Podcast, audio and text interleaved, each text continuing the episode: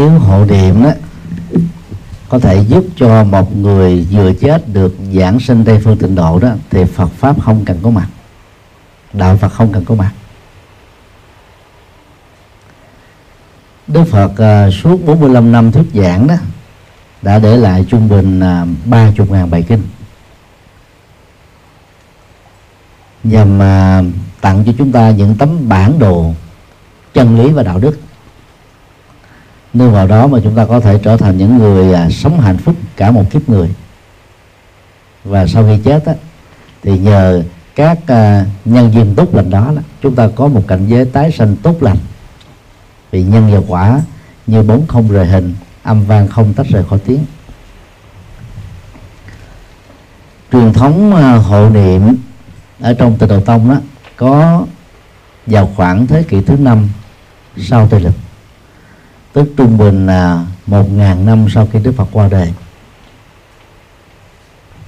Hiện nay đó thì à, hộ niệm đang trở nên à, thịnh hành giữa những người Phật tử tu theo tịnh độ tông ở à, Trung Quốc, Việt Nam, còn Nhật Bản và Nam Bắc Triều Tiên đó cũng như là Tây Tạng đó không có đặt nặng về cái cách hộ niệm như chúng ta đã thấy tại Việt Nam hoặc là cộng đồng Việt Nam trên toàn thế giới. Thời Đức Phật đó hộ niệm đó là cách thức mà một vị tăng sĩ đến đó, để nhắc nhở cho người đang đối diện trước cái chết đó, những phương pháp thực tập vô ngã để người đó đó không đánh đồng. Thân thể này là tôi là từ ngã của tôi là sở hữu của tôi nhờ đó đó người đó không còn sợ chết nữa không còn bị khủng hoảng trước cái chết đang diễn ra không còn luyến tiếc mọi thứ ở trên đời. Và cái chết nhờ đó diễn ra một cách rất là nhẹ nhàng. Thế thôi. Bài kinh ờ, được đức phật ờ, yêu cầu các đệ tử của ngài học thuộc lòng và đọc tụng trong ờ, hộ niệm cho người gần chết đó, là kinh vô ngã tướng đây là bài kinh được đức phật thuyết giảng sau bài kinh chuyển pháp luân, tức là kinh tứ diệu đế đó. Rất tiếc là phần lớn các phật tử tại gia tu theo đạo phật đại thừa. Ít khi biết đến bài kinh này. Bài kinh này đức phật dạy chúng ta là ly tâm quá, nỗi khổ niềm đau ra khỏi thân và khỏi tâm mình thực tập như sau. Thân thể này không phải là tôi không phải là tự ngã của tôi không phải là sở hữu của tôi. Do đó tôi không để cho tâm tôi bị kẹt vào các nỗi đau và nỗi khổ đang có mặt trên thân. Và khi chết á, thì à, chúng ta sẽ đổi lại cái sự thực tập như thế này. Thi thể này không phải là tôi thi thể tức là một cái thân không còn sự sống. Thì phần lớn á, sống chung tâm thức với cái thân này đó mấy chục năm đó chúng ta đã xem thân này là, là một cái sở hữu quý giá nhất của mình này. Nó gắn kết giống như bóng không rời hình cho nên phần lớn chúng ta ít buông được nó lắm. Do đó phải thực tập vô ngã đối với thi thể sau khi chết và thực tập vô ngã đối với thân thể khi còn sống. Những cái tâm trạng lo lắng căng thẳng sợ hãi đó sẽ được uh, người làm công tác hộ niệm đó, nhắc nhở để cho người đang nằm bệnh đó, được an tâm. Cốt tuổi của hộ niệm là thế. Cho nên uh, khi uh, gia nhân của cư sĩ các cô độc đó đến uh, thỉnh đức phật hộ niệm cho ông. Đức phật đang thuyết giảng ngài biệt phái uh, tôn giả xá lợi phất và ananda thay thế ngài làm công tác hộ niệm. Hai vị cư sĩ này đã đọc lại một cách rất là chậm rãi bài kinh vô ngã tướng. Thực tập được 10 phút đó, cư sĩ cấp cô độc cảm động xa nước mắt. Tôn giả Ananda hỏi là có phải vì đau đớn mà cư sĩ khóc không? Dừng à, vài giây cư sĩ có một trả lời là bạch nhị vị đại đức con xúc động quá mà con khóc. Xúc động vì đó, cái phương pháp thực tập này rất đơn giản mà hiệu quả. Nó cho con đó là giảm bớt được cái nỗi đau. Cho nên con uh, kính mong nhị vị đại đức đó, thỉnh đức phật cho phép truyền bá kinh này đó rộng rãi đối với quần chúng tại gia của chúng con được nhờ. Ngày sáng rồi bác trả lời đó có lẽ là do vì làm uh, thiện sự và từ thiện nhiều quá. Cho nên uh, cư sĩ là đã đánh mất cái cơ hội nghe Đức Phật giảng bài kinh này đến vài chục lần dài trăm lần tại chùa Kỳ Viên này. Nơi mà cư sĩ là người có công xây dựng nó. Chia tay à, cư sĩ cấp cô độc. Hai vị tôn giả quay về tỉnh sát Kỳ Viên. Chưa đầy 10 phút sau đó đó gia nhân của cư sĩ cấp cô độc đến ờ, thưa Đức Phật rằng là ông ấy đã trút hơi thở cuối đời rất an lành và mắt nhắm trọn vẹn. Người thân ờ, hỏi rằng là cảnh giới của cư sĩ cấp cô độc tái sinh là chỗ nào? Đức Phật nói suốt một kiếp người cư sĩ cấp cô độc đó tên thật là uh, Sudatta phiên âm là tu đạt. Nhưng vì cái hạnh nguyện chăm sóc người già, neo đơn, tàn tật, cơ nhở, bất hạnh. Mà người ta đã đặt ông bằng một cái cái danh hiệu đạo đức, đó là cấp cô độc. Và bằng các hạt giống nhân từ đạo đức này đó, ông ấy đã tái sinh về cõi chờ tu sita đó là đồng lệ.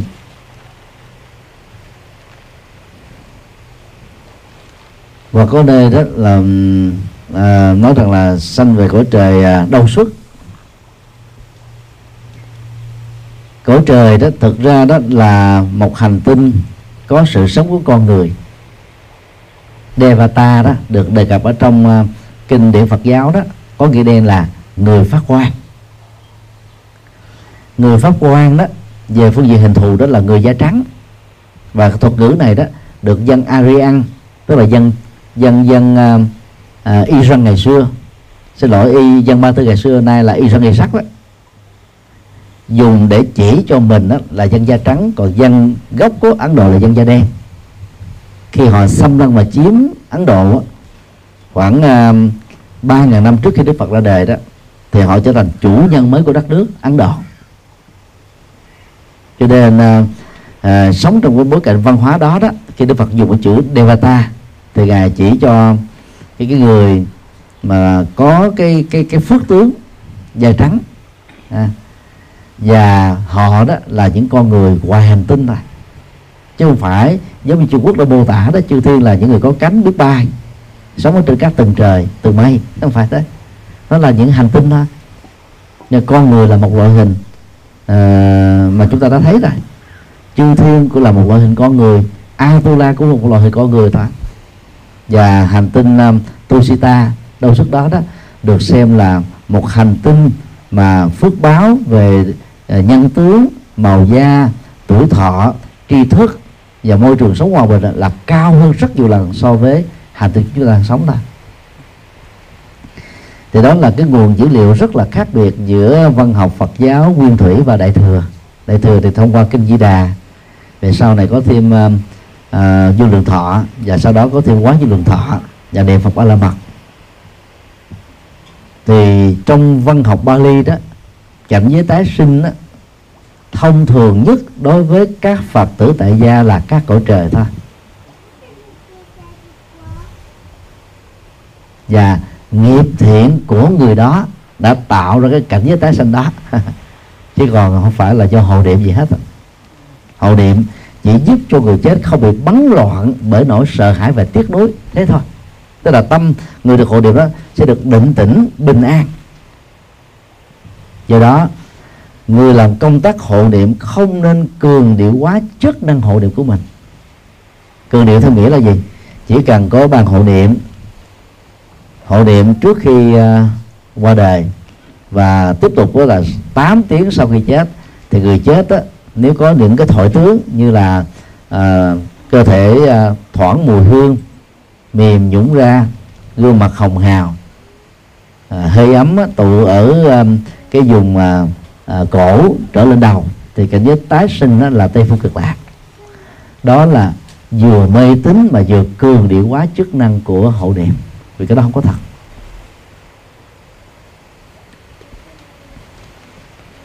Vì uh, toàn bộ triết học của Đức Phật trong các kinh điển từ kinh điển Bali, A Hàm cho đến Đại thừa đó đều khẳng định đó nghiệp của con người quyết định cảnh giới tái sinh. Còn cái hộ niệm chỉ là một cái hỗ trợ làm cho tâm người đó được bình an thôi. Để chết nhẹ nhàng chết không tiếng liếm tiếc chết không sợ hãi. Chứ nó không thay thế được các cái nghiệp thiện được không thay thế được. 26 thế kỷ qua đó tại Ấn Độ cũng như 20 thế kỷ tại Việt Nam đó, ở các chùa là thường hộ niệm cho người đang hấp hối và hộ niệm cho người chết trung bình là ba chục cho đến 45 phút thôi. Vì đó là cái thời gian vừa phải. Và trước khi hộ niệm nó được diễn ra bằng thời kinh hay niệm Phật đó, thì các vị tu sĩ sẽ thường là nhắc nhở người chết một số điều, nhắc nhở người thân một số điều về vô thường vô ngã. Để cho rũ bỏ hết tất cả mọi sự uh, liếm tiếp và sợ hãi thôi. Còn là ban hộ niệm theo à, theo nghĩa là ừ, hộ niệm để mà đưa một người chết về giảng sinh tây phương đó. Đó là nhiệt tình rất là đáng đáng trân trọng. Nhưng mà ngộ nhận rằng à, người, bằng hành động này đó người chết giảng sinh tây phương thật đó là một là sai lầm lớn. Hay nói cách khác là mê tín lớn. và điều đó dẫn đến một cái hậu quả rất nghiêm trọng ở một bệnh viện lớn hơn. Đó là rất nhiều người người ta ỷ lại vào cái hội niệm đó ta chẳng làm phước và thậm chí chẳng đi chùa. Chỉ cần chết có người thân mời ban hội niệm tới là mọi việc đều xong. Ừ. Đó là vấn nạn. Và điều này đã dẫn đến một cái tình trạng đó là rất nhiều gia đình đó chẳng làm phật tử. Mà làm phật tử uh, theo nghĩa danh nghĩa thôi bởi vì à, niệm phật một câu phước sanh vô lượng à. Cho nên à, tu suốt một kiếp người là dư thừa xài sao cho hết. Cho đó chỉ cần ở cuối đời gần chết à, được niệm phật hoặc là tâm mình niệm phật là phước đã xài đủ rồi. Và cách này nó làm cho đạo phật rất khó có thể tồn tại trong thế giới trí thức. Và thậm chí bị ngộ nhận mê tín nữa là khác. Cho nên à, những người làm công tác hộ niệm đó phải thấy rất rõ là việc mình đang làm là một sự hỗ trợ tích cực rất cần thiết. Chứ không phải là không thể thiếu. Đối với người đang chuẩn bị ra đi thế thì chết mà có người thân ở bên cạnh đó, lòng người ta cảm thấy ấm cúng lắm. Đỡ cô đơn buồn chán sợ hãi tiêu vọng và bên uh, cạnh cái chết mà có được thêm ba hồ niệm nữa thì cái giá trị an ủi đó nó còn cao hơn. Cho nên uh, chúng ta cố gắng đó là tu học Phật từ lúc khi chúng ta bắt gặp Phật cho đến lúc chúng ta qua đời. Phải làm công việc đó giống như ờ, một ngày mình ăn ba cử cơm tắm ờ, một ngày một lần thay quần áo ít nhất một lần một ngày hít thở không khí suốt 24 giờ vậy. Nó phải liên tục thường xuyên vậy đó, chứ đừng có gián đoạn. Và đừng có dựa dẫm vào tha lực và lòng từ bi của các đức phật. Đừng có dựa dẫm vào cái cái cái hỗ trợ của ban hộ niệm. Chúng ta phải tự lo việc đó. Có thêm ban hộ niệm thì quá tốt, không có thêm thì cũng chẳng có bị mất mát cái gì. Vì nghiệp suốt quá trình chúng ta sống, quyết định cảnh giới tái sinh, chứ không phải do sự hộ niệm có thể là nhiều phật tử nghe cái cách giải thích này sẽ bị sốc. Vì à, đã từng được lý giải rằng là à, cái công tác hộ niệm có thể giúp cho một người chết được giảng sinh tây phương. Nếu như thế thì đức phật thuyết giảng kinh làm gì cho mệt? Đức phật là một nhà tâm linh vĩ đại xứng đáng ngồi đi một chiếu. Và đức phật là người đó làm phật sự đến hơi thở cuối cùng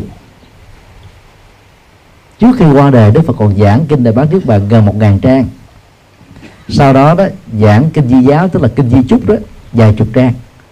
Rồi dẫn vào các đệ tử những điều đạo đức nên làm những điều đạo đức không nên làm. À, phật tử tại gia nên làm cái gì xuất gia nên làm cái gì. Đừng sợ hãi cái chết xem uh, cái cái cái chết đó là một quy luật. Thân thể này giống như một chiếc xe nó quá cũ kỹ phải thay xe mới. Rồi an nhiên trút hơi thở ra đi.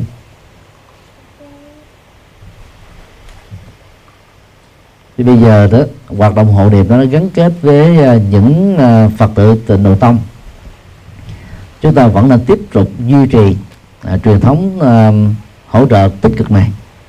Nhưng mà phải biết được cái giới hạn của nó và đừng có cương điệu nó. Để chúng ta không có cuồng tính và mê tín. Và chúng ta phải tu một cách rất nghiêm túc. Mà kinh đại di đà nói là có căn lành lớn công đức lớn nhân duyên tốt lớn pháp âm lớn và nhất tâm bất loạn. Thì ai hội đủ được các cái tiêu chuẩn đó đó, thì ngay kiếp sống hiện tại, người đó là thánh sống rồi. Mà thánh sống ở đâu là cực là ở đó. Thì lúc đó có giảng sanh hay không không còn là vấn đề quan trọng nữa. Triết lý sâu sắc của kinh A Di Đà nằm ở chỗ này. Xin đi câu hỏi khác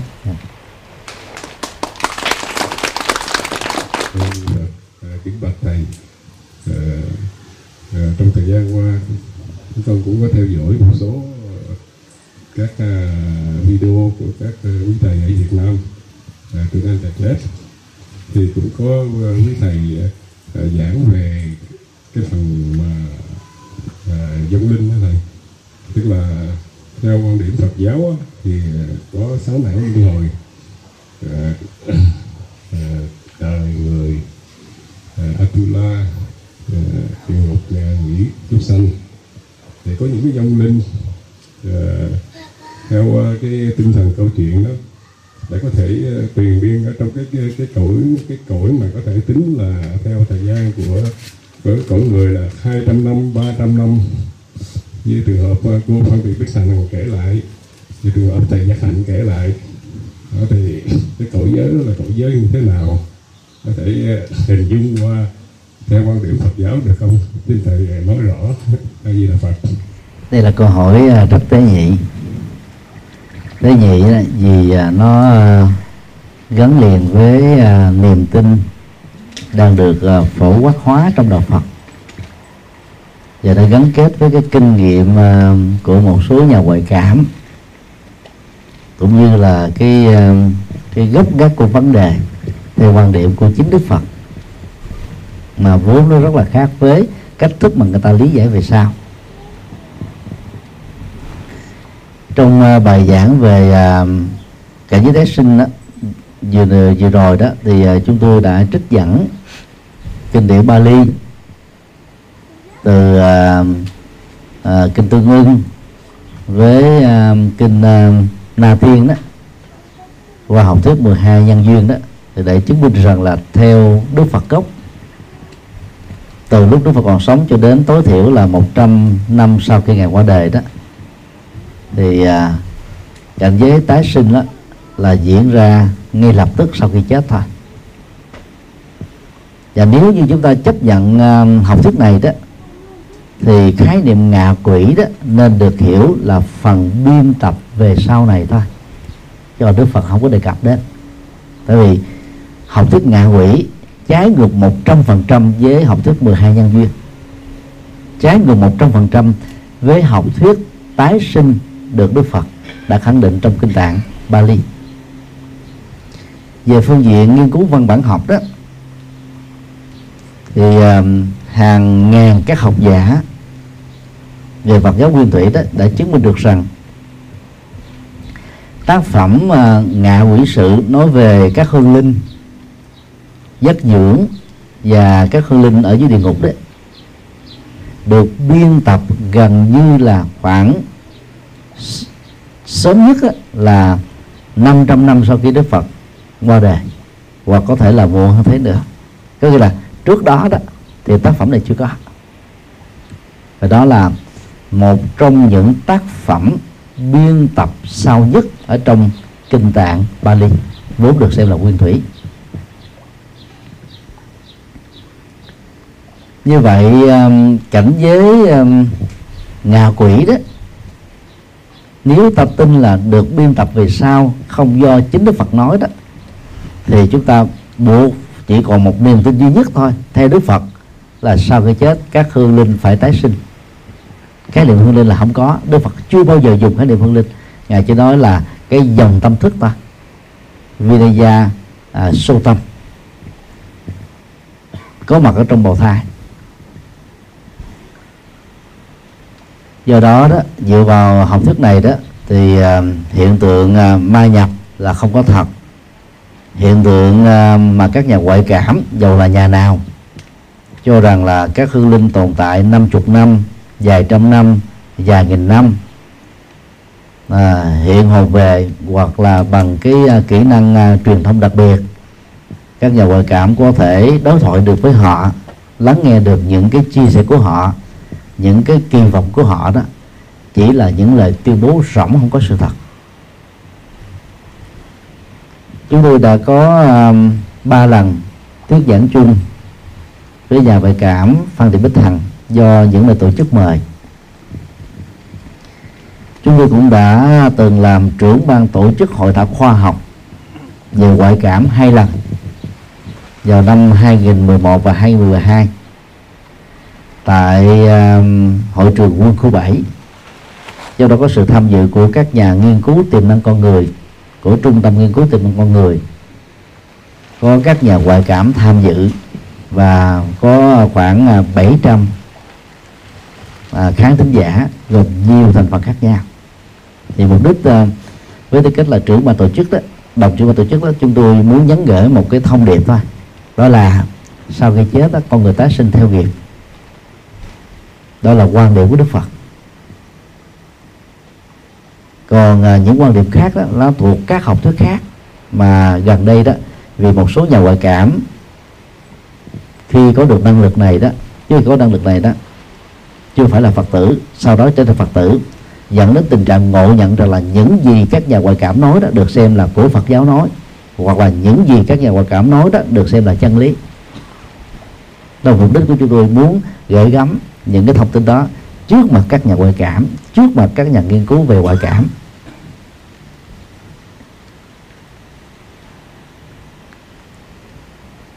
Nếu chúng ta yêu cầu các nhà ngoại cảm chứng minh là họ truyền thông với các hương linh bằng cái năng lực đặc biệt như thế nào thì chẳng có nhà ngoại cảm nào chứng minh được hết á.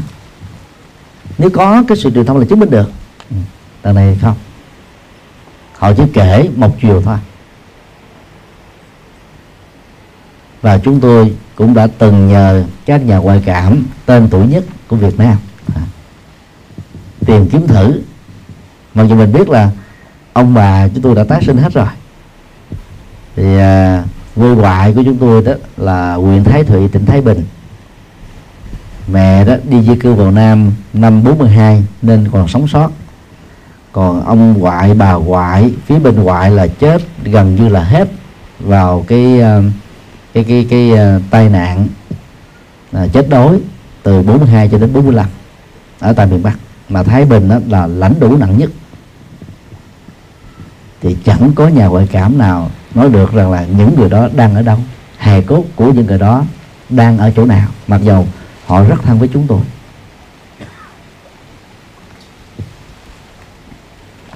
Cho nên đó, nhiều nhà ngoại cảm đó, đã tự bơm phòng cái năng lực của mình trong cái thời điểm mà mình rất là nổi tiếng đây cái năng lực đó đã có thể kết thúc ba chục năm rồi hai chục năm rồi 10 năm rồi. Nhưng mà nhiều người đó vẫn không muốn thừa nhận nó cho nên vẫn cố tình đó là tiếc nuối cái hào quang quá khứ đó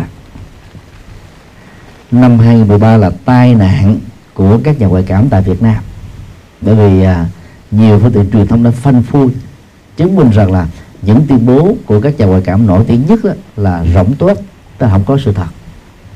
Người ta đến phỏng vấn à, những nhân vật được nêu ra trong các câu chuyện đó. Những địa điểm được xem là nơi mà phát hiện ra à, là hàng trăm hàng ngàn các hài cốt đó. Thì những người có liên hệ đều nói rằng là tôi có mời những nhân vật đó hồi nào đâu và các nhân vật đó có phát hiện ra cái gì đâu. Chúng tôi chỉ dựa vào sơ đồ mộ chí ở trong chiến tranh mà quân đội thường giữ lại. Và dựa vào điều đó gọi là truy tìm đào hết chỗ này đến chỗ kia năm này qua tháng nọ cuối cùng phát hiện ra thôi à. từ đó đó là các cái tuyên bố về số lượng các hài cốt được uh, gọi là tìm kiếm tập thể bởi nhà ngoại cảm A, B, C đó được chứng minh là không có thật đó là chưa nói đến uh, cũng có một số người là du thủ du thực là tự xưng là ngoại cảm rồi bằng cái cái trò gọi là uh, lừa đảo đấy lấy uh, uh, xương heo xương bò rồi oxy hóa rồi axit hóa đó cho nó cũ kỹ rồi chôn ở những cái nơi mà đã từng có chiến tranh giữa Việt Nam với Pháp, Việt Nam với Mỹ, Việt Nam với Việt Nam trong các cái chiến trường tại Việt Nam.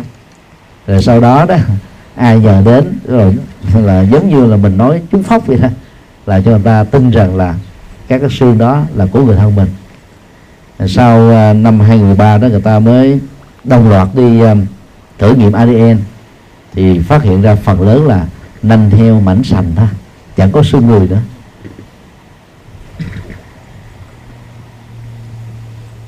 Theo nghiên cứu của chúng tôi đó cho đến thời điểm hiện nay đó, hình như là chưa có hoặc nếu có chăng là một, hai trường hợp thôi. Giám định ADN xác định đúng gen di truyền của người đang được tìm kiếm thôi còn phần lớn còn lại là là trật hết là xương của các loại động vật hết. Rồi các cái à, vật dụng nó bị hư đó mọi hình thù nó nó có cái màu à, na ná như là xương người. Rồi người ta cứ ngộ ngỡ là xương người vì ta tin vào nhà ngoại cảm nói mà. Ta đem về ta thờ mà không đặt bất cứ một vấn nạn gì hết. Rồi khi phát hiện ra rồi nhiều người ôm nhau khóc tập thể. Khóc rằng là mình bị lừa mình thờ cái xương nào đó chứ không phải xương người thân của mình. Như vậy nếu chúng ta dựa vào à, thiên cung sự ngạ quỷ sự đó thì uh, rất nhiều ngạ quỷ sống vất vưởng đây đó thì bằng những cái câu chuyện đó đó người ta có thể kể các câu chuyện tương tự khác. Và nếu mình tin rằng những câu chuyện đó là có thật đó thì chúng ta sẽ không thể nào tin học thuyết 12 nhân duyên. Đang cái học thuyết 12 nhân duyên của Đức Phật đó được tất cả các trường phái Phật giáo. Từ xưa đến nay thừa nhận đó là học thuyết nguyên thủy nhất của Đức Phật. Và nó được lặp đi lặp lại vài chục lần ở trong bộ Tương Ưng Kinh. Một trong năm năm tập của của của uh, Nikaya bằng tiếng Bali trải qua nhiều thế kỷ đó người ta rất là ngại khi mà đề cập đến một số điểm mâu thuẫn ở trong kinh điển vì à, không ai nghĩ rằng đó à, mình có trí tuệ kiểu gì mà dám nói đây là mâu thuẫn đây là điều đúng đây là điều sai. Và cũng chưa từng có một cái hội nghị Phật giáo quốc tế nào trải qua 26 thế kỷ phân định tại sao những đoạn kinh này nó mâu thuẫn nhau một trăm phần trăm. Các nhà nghiên cứu đã cho chúng ta được những giải đáp rất là hữu lý tại vì nó được biên tập thêm vào về sau. Cho nên cái phần biên tập sau á nó lại mâu thuẫn với những cái có trước nó rất là gần với lời Đức Phật dạy. Nhưng mà vấn đề này đó không được cái là thảo luận rộng rãi trong uh, trong trong quần chúng vì nó là vấn đề phức tạp dẫn đến nhiều tranh chấp uh, tranh biện lắm. Cho nên nó không cần thiết. Cho nên nói tóm lại đó là dầu dân gian có đồn thổi là các nhà ngoại cảm truyền thông bằng một cái kiểu đặc biệt với hương linh. Chuyện đó là không có thật hoặc là à, ai đó nói rằng là họ à, là giao tiếp được với hương linh đã chết mấy ngàn năm mấy trăm năm. À, các hương linh đó đó à, bày tỏ các quyền vọng thế này thế kia cũng là là những chuyện không có thật.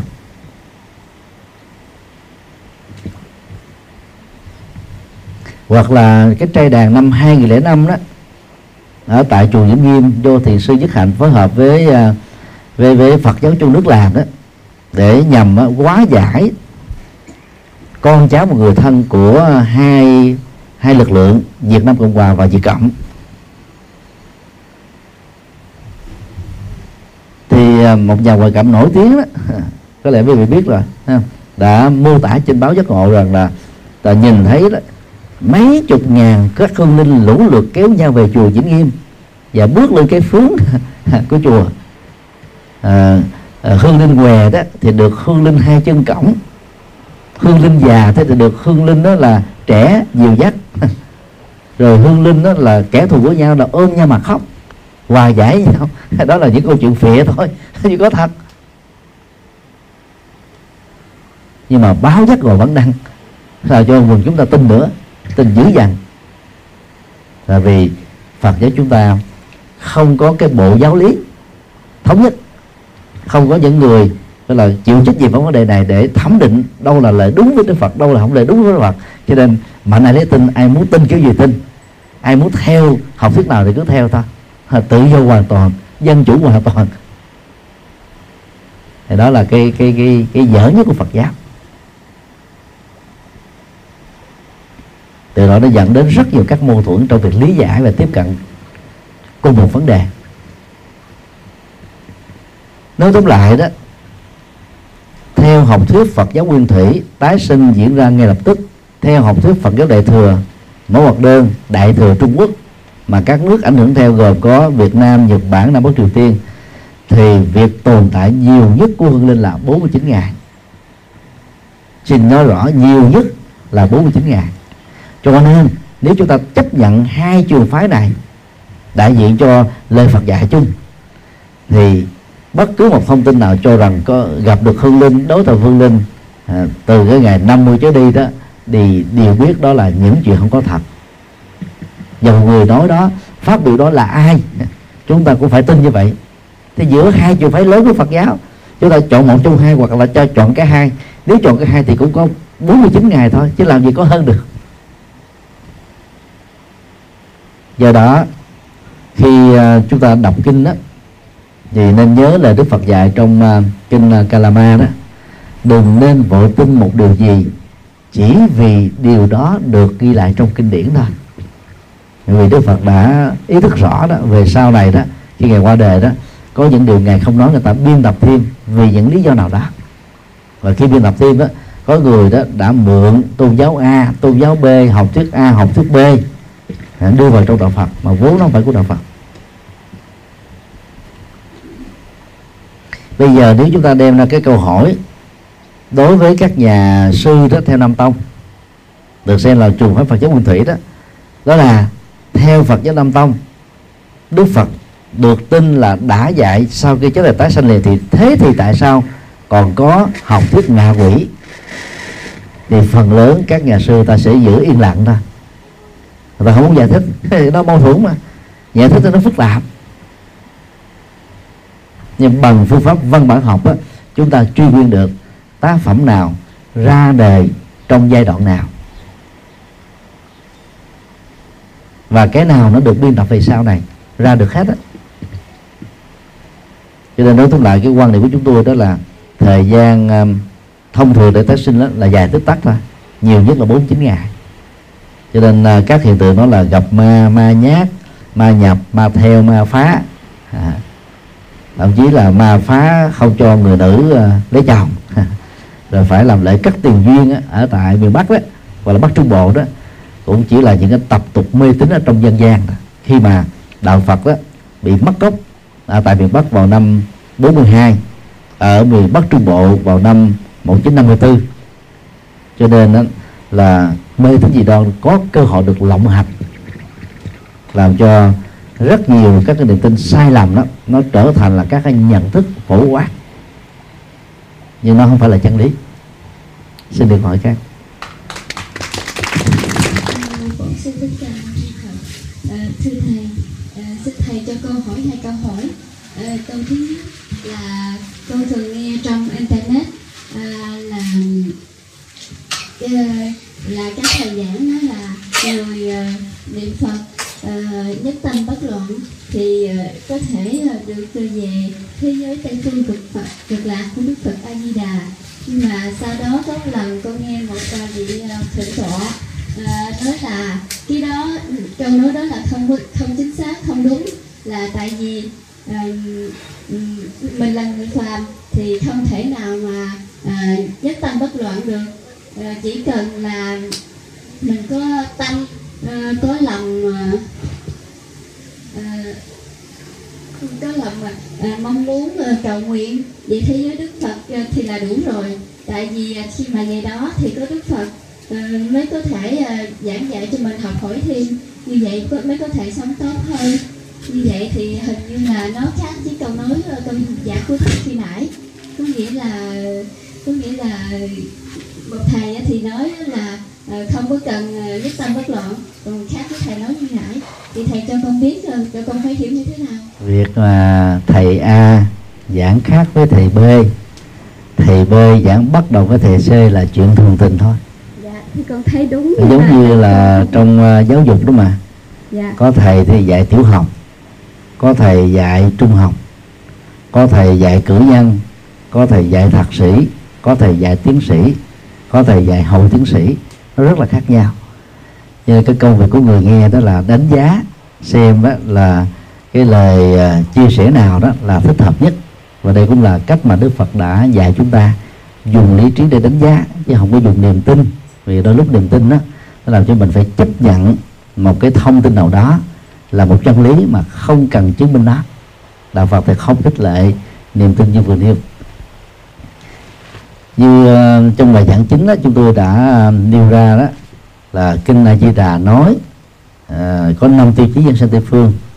Ba tiêu chí đầu được được mô tả bằng cái câu chữ hán như sau bất dĩ thiểu thiện thiện căn phước đức nhân duyên đắc sanh địa quốc. Dịch uh, sát nghĩa trong tiếng việt là không thể lấy căn lành ít công đức ít nhân duyên tốt ít mà có thể giảng sanh về cõi đức của phật a di đà là những người à, tu theo tịnh độ tông á, chúng ta phải dựa vào kinh a di đà. Mà kinh a di đà đã nói rõ như thế. Và đảo ngược cái cái cái mệnh đề đó đó, thì để sanh được tây phương, chúng ta phải có căn lành lớn, công đức lớn, nhân duy túc lớn. Thế thôi. Căn lành lớn được định nghĩa về phương diện Phật học là gì? Hết tham ái, hết sân hận, hết si mê và hết chấp thủ. Trong Phật giáo nguyên thủy và đại thừa đó người nào mà kết thúc cả bốn cái cái cái cái, gốc rễ à, à, xấu vừa nêu đó người đó chứng thành quả a la hán ngay trong kiếp sống hiện tại này. Cũng trong kinh Di Đà đó Đức Phật nói đó thế giới Tây phương là nơi hội ngộ của các bậc a bệ bạc trí và chư thượng thiện nhân câu hội nhất sức a về vật trí có nghĩa đây là bất thối chuyển về tâm linh. Bất thối chuyển tâm linh đó được định nghĩa trong Phật học là gì? Tối thiểu là sơ quả a la hán còn thượng thiện nhân đó là người có thiện đó, là thuộc loại là tối thượng thiện thiện vĩ đại thiện đẳng cấp chứ không phải là thiện thường thiện bình dân. Thì như vậy là ít nhất là trong kinh Di Đà có ba dữ liệu được mô tả trong cái bản tiếng Sanskrit và đã dịch trung thành ở trong các bản tiếng Hoa. Rằng là người muốn sanh Tây phương đó không phải chỉ nương vào cái việc mà niệm Phật nhất tâm bất loạn. Niệm Phật nhất tâm thì được nhiều người đạt được lắm. Bất loạn cũng nhiều người đạt được lắm. Trước khi Đức Phật giác ngộ đó thì Tạng Độ cũng đã có cái thiền à, à, diệt thọ diệt thọ tưởng. Tức là không còn ý niệm hóa, nhận thức phân biệt nữa. Tương truyền tổ bồ đề đạt ma đó đã nhập vào loại thiền định này suốt 9 năm ở núi Tung Sơn. Sau khi thất bại trong việc độ vua Lương Võ Đế qua cái cuộc đàm thoại thiền vì ông nghĩ không có nhân duyên với người Trung Quốc, cho nên mới xoay mặt vào vách ra. Không độ độ sinh à gần đây thì tại um, Ấn Độ xin lỗi tại Nepal đó có uh, một cậu bé tên là Sĩ Đạt Tha tên giống như là Đức Phật Thích Ca. Ngồi thiền à, bất động suốt cả mười mấy tháng không ăn không uống không uh, di chuyển mà vẫn sống khỏe. Thế đó là dược thọ tưởng định thôi. Đây là hiện tượng rất là đặc hữu. Gấu bất cực á nó cũng có được cái thiền định này. 6 tháng tiết phủ đấy âm mấy chục độ là nó ngủ một giấc dài 6 6 tháng rồi. Sau khi tiết tiết tan đó thì các chú gấu lồm cồm bò dậy. À, giống như là nhiều cái loại à, thực vật ở cái xứ uh, xứ tuyết đấy, vào trong mùa đông tưởng như nó chết nhưng mà nó không chết. Hết mùa đông bắt đầu nó sống dậy thôi. Hoàn toàn không còn ý niệm gì ở trong con gấu bắc cực hết đó. nếu nó còn ý niệm nó sẽ chết nó ngưng hoạt động ý niệm hết. Như vậy ngưng ý niệm đó là nhất tâm và bất loạn. Thế thôi. Và rất nhiều người đạt được cái đó. Nếu tập trung có phương pháp là có thể đạt được nhất tâm. Mà nhất tâm vẫn chưa đủ phải có bất loạn. Bởi vì những người á, à, là nghiên cứu khoa học trong các cái phòng à, lab thí, thí nghiệm đó họ cũng tập trung cao độ lắm họ đâu có phân tâm đâu. Nhưng họ vẫn loạn bằng giả thuyết A giả thuyết B giả thuyết C để tìm ra những cái đáp án phục vụ cho việc cải thiện sức khỏe của con người vân vân. Cho nên đạt nhất tâm bất loạn là, là có thể thực hiện được. Nhưng tâm bất loạn là một dạng thiền chỉ tức là dừng lắng các hoạt động giác quan của mắt thấy tai nghe mũi ngửi lưỡi nếm thân xúc chạm biết hình dung. Chứ nó chưa phải là sự giác ngộ gì hết á.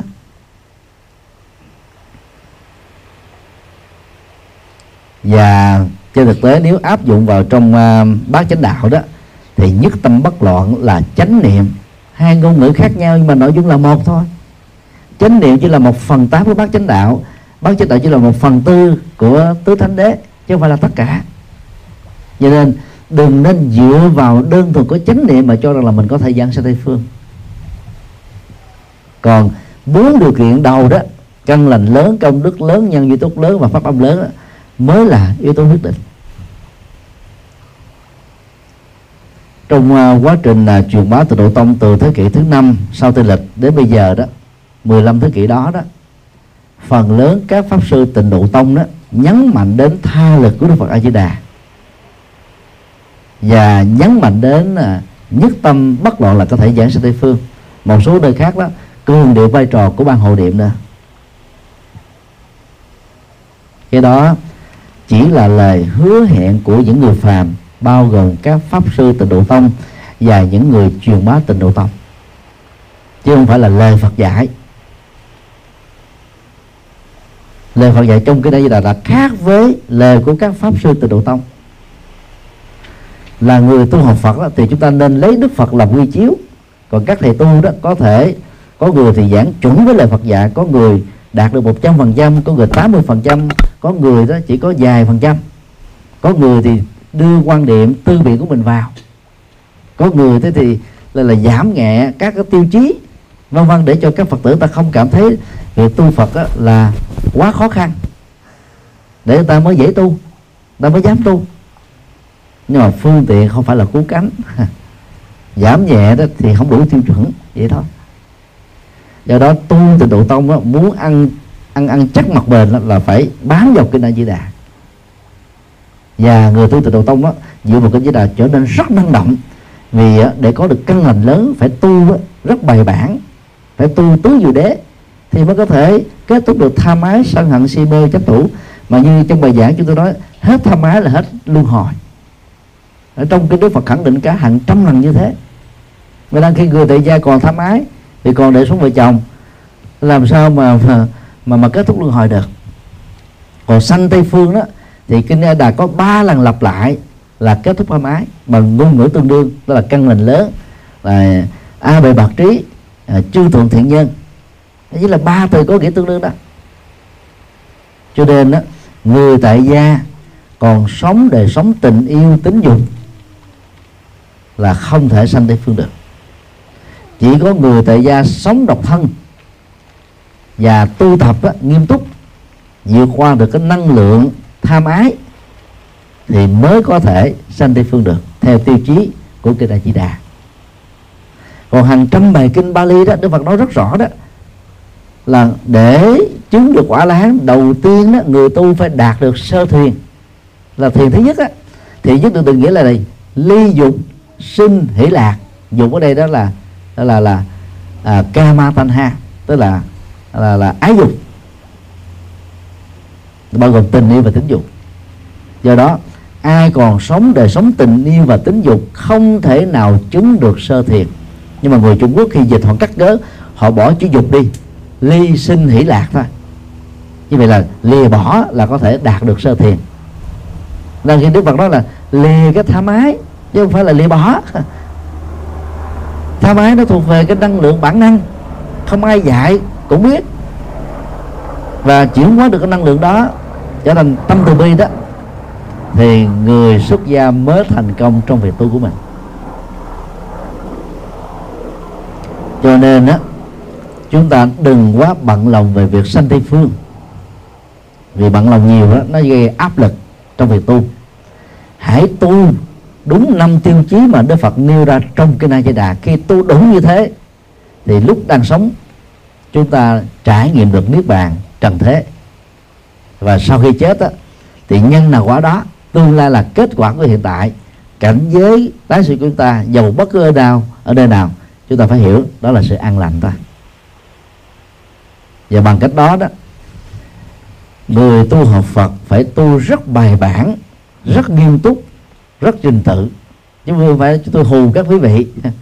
Mà chỉ muốn nhắc lại lời Phật dạy để cho chúng ta tu một cách, gọi là, chắc chắn. Chứ không phải là tu lơ tu mơ. Chờ chết rồi bắt đầu hộ niệm là có thể giảng sinh tây phương. Hay là chỉ cần niệm Phật với tâm bất loạn là đạt được tất cả.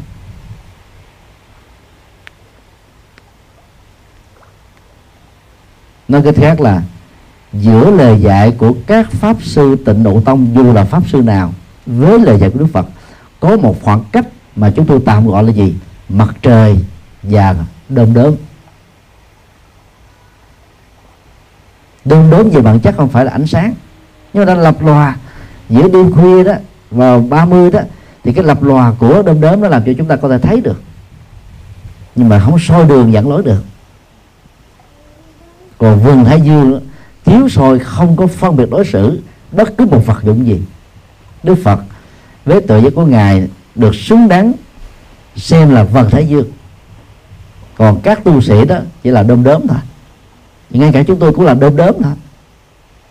Chứ không phải là cái gì ghê gớm lắm. Do đó đó, người tu học Phật nên dựa vào kinh Phật. Nhất là dựa vào những cái kinh mà cái việc bị biên tập về sau này đó, ít.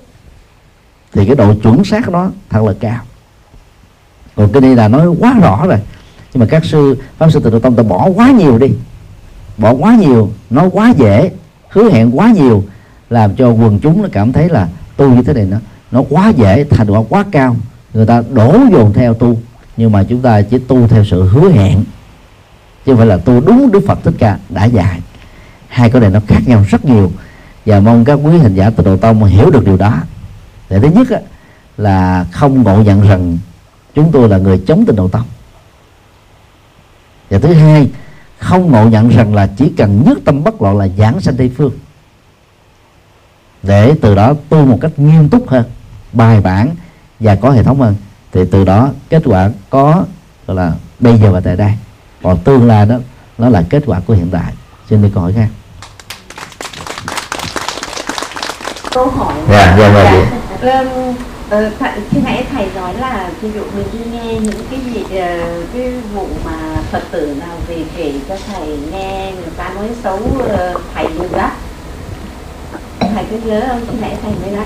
Rồi, rồi con muốn nói là nhưng mà cái đó là sự thật. Mình đã chứng kiến cái đó sự thật thì bây giờ mình về mình phải nói với thầy mình làm sao? Những cái tin đồn đó là sự thật mà mình cũng có thấy đó là sự thật nó tùy theo cái à, mức độ tác hại dạ. của những thông tin mình nghe dạ. thì à, nên lặp hay là không nên lặp lại cho người được mình quan tâm bất cứ là ai Dạ. nhưng khi có những cái chuyện thị phi nó không đắt đâu vào đâu và đó là cái chuyện mà gọi là à, nhỏ to tâm sự và, và và mình không cần phải biết đến nó nó không có tác hại gì thì lúc đó việc lặp lại đó, cho người thân của mình được Đức Phật xem là đem lửa thị phi ở ngoài về đốt các người thân của mình ở trong nhà. Còn những cái trường hợp nó có mưu mô tính toán lớn giống như một cái kế hoạch có bài bản có lộ trình có thứ lớp để gây ra một cái tác hại lớn và à, đương sự bao gồm là thầy của mình người thân của mình đó nếu không cải chính nó kịp thời thì sẽ dẫn đến nhiều cái hậu quả xấu. Thì lúc đó đó, chúng ta phải nói, nhưng phải nói đúng cách.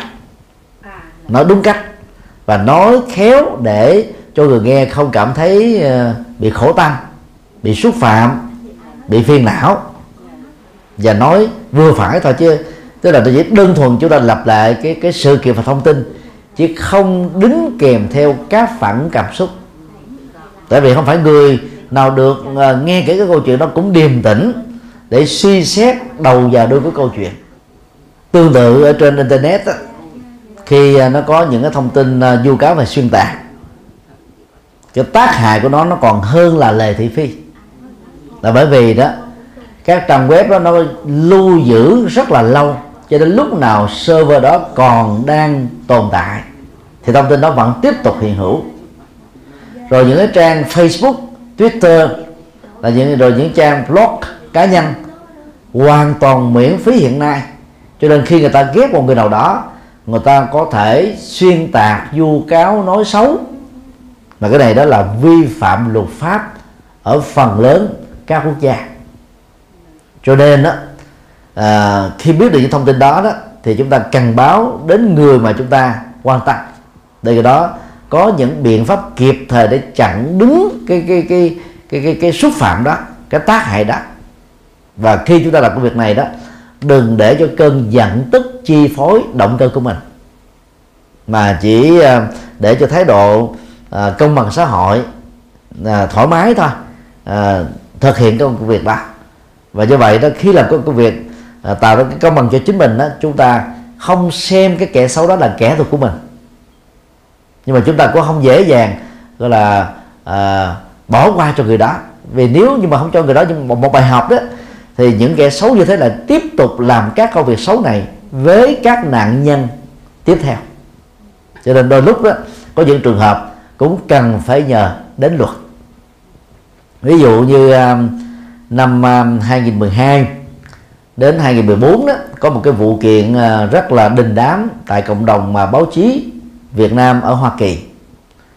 Thì à, bà Hoàng Dược Thảo đó là chủ bút của à, tờ Sài Gòn nhỏ vốn là à, thể hiện cái quan điểm của Thiên Chúa giáo.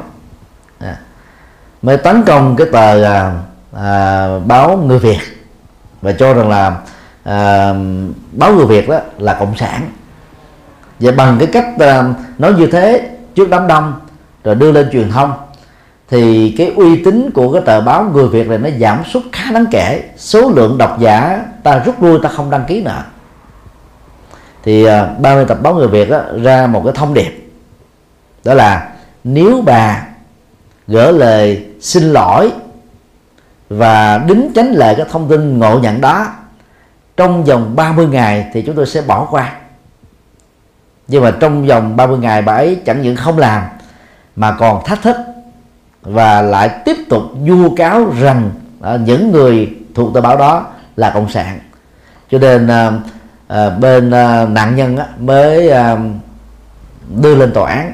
Và sau 2 năm xét xử đó thì người ta chứng minh rằng đó bà Hoàng Dược Thảo này là sai. Và phạt bà ấy đó là mấy triệu đô la. Cho tôi nhớ là khoảng đâu 4 triệu rưỡi đô la. Dẫn đến tình trạng bà ấy phải đóng cửa tờ báo Sài Gòn nhỏ trong tuổi nhục. Như vậy đó, nó có rất nhiều tình huống khi người ta ghét nhau ở hải ngoại, cụ thể như là ở Hoa Kỳ trong tình huống này, thì người ta thường lấy cái mũ cộng sản để chụp lên đầu những người mình không thích. Mà chưa chắc người đó là cộng sản. Người ta biết là cái cộng đồng đang ghét người cộng sản.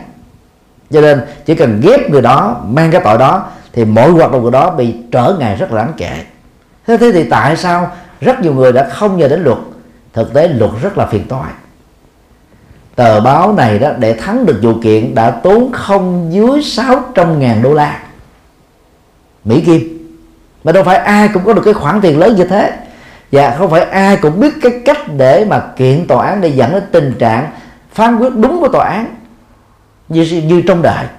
Cho nên rất nhiều người phải ngậm mồ hồn làm ngọt nghĩa là lẳng là, lẳng lặng bỏ qua, như thể là mình không quan tâm đến thôi.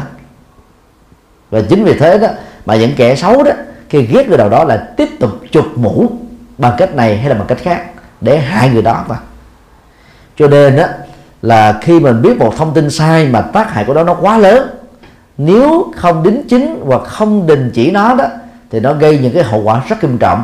Thì lúc đó chúng ta phải nói, nhưng phải nói đúng thời điểm à, đúng cái không gian và đúng người để cho những cái nỗ lực cần thiết đó, làm cho thông tin sai lệch này không có cơ hội tiếp tục truyền bá. À, thì lúc đó chúng ta được xem là có giá trị đóng góp trong tình huống này. Chứ không phải là tuyệt đối là mình mình nghe xong mình không cần phải lặp lại. Vì như thế nó cũng là một cái cái cực đoan. Còn nghe cái gì cũng đi nói là hết thì nó cũng là một cái cực đoan đối lập. Có rất nhiều người nhiệt tình với chúng ta. Bữa nay nghe đầu A nói mai nghe đầu B nói Ờ, mốt nghe đầu xe nói, cái về lặp lại, mà người thiếu bản lĩnh nặng về cảm xúc là nghe mệt mỏi luôn. Dẫn đến những cái xáo trộn tâm lý, rồi ờ, bỏ cái cái việc thiện, bỏ việc phật sự, bỏ những cái lý tưởng mà mình đã dấn thân đóng góp, mình thấy mình quá đừ rồi đừ đẳng rồi, quá mệt mỏi rồi. Cho nên đó trong thế giới kỹ thuật số ngày nay đó cái kẻ xấu đó lợi dụng vào các phương tiện truyền thông miễn phí này đó, người ta đi hại người khác rất là nhiều và nó dòng làm nhiễu sống rất là nhiều. Do đó chúng ta phải hết sức cẩn trọng là à, như thể không nghe trong những tình huống cần thiết. À, không nói trong những tình huống việc phát ngôn là không có giá trị.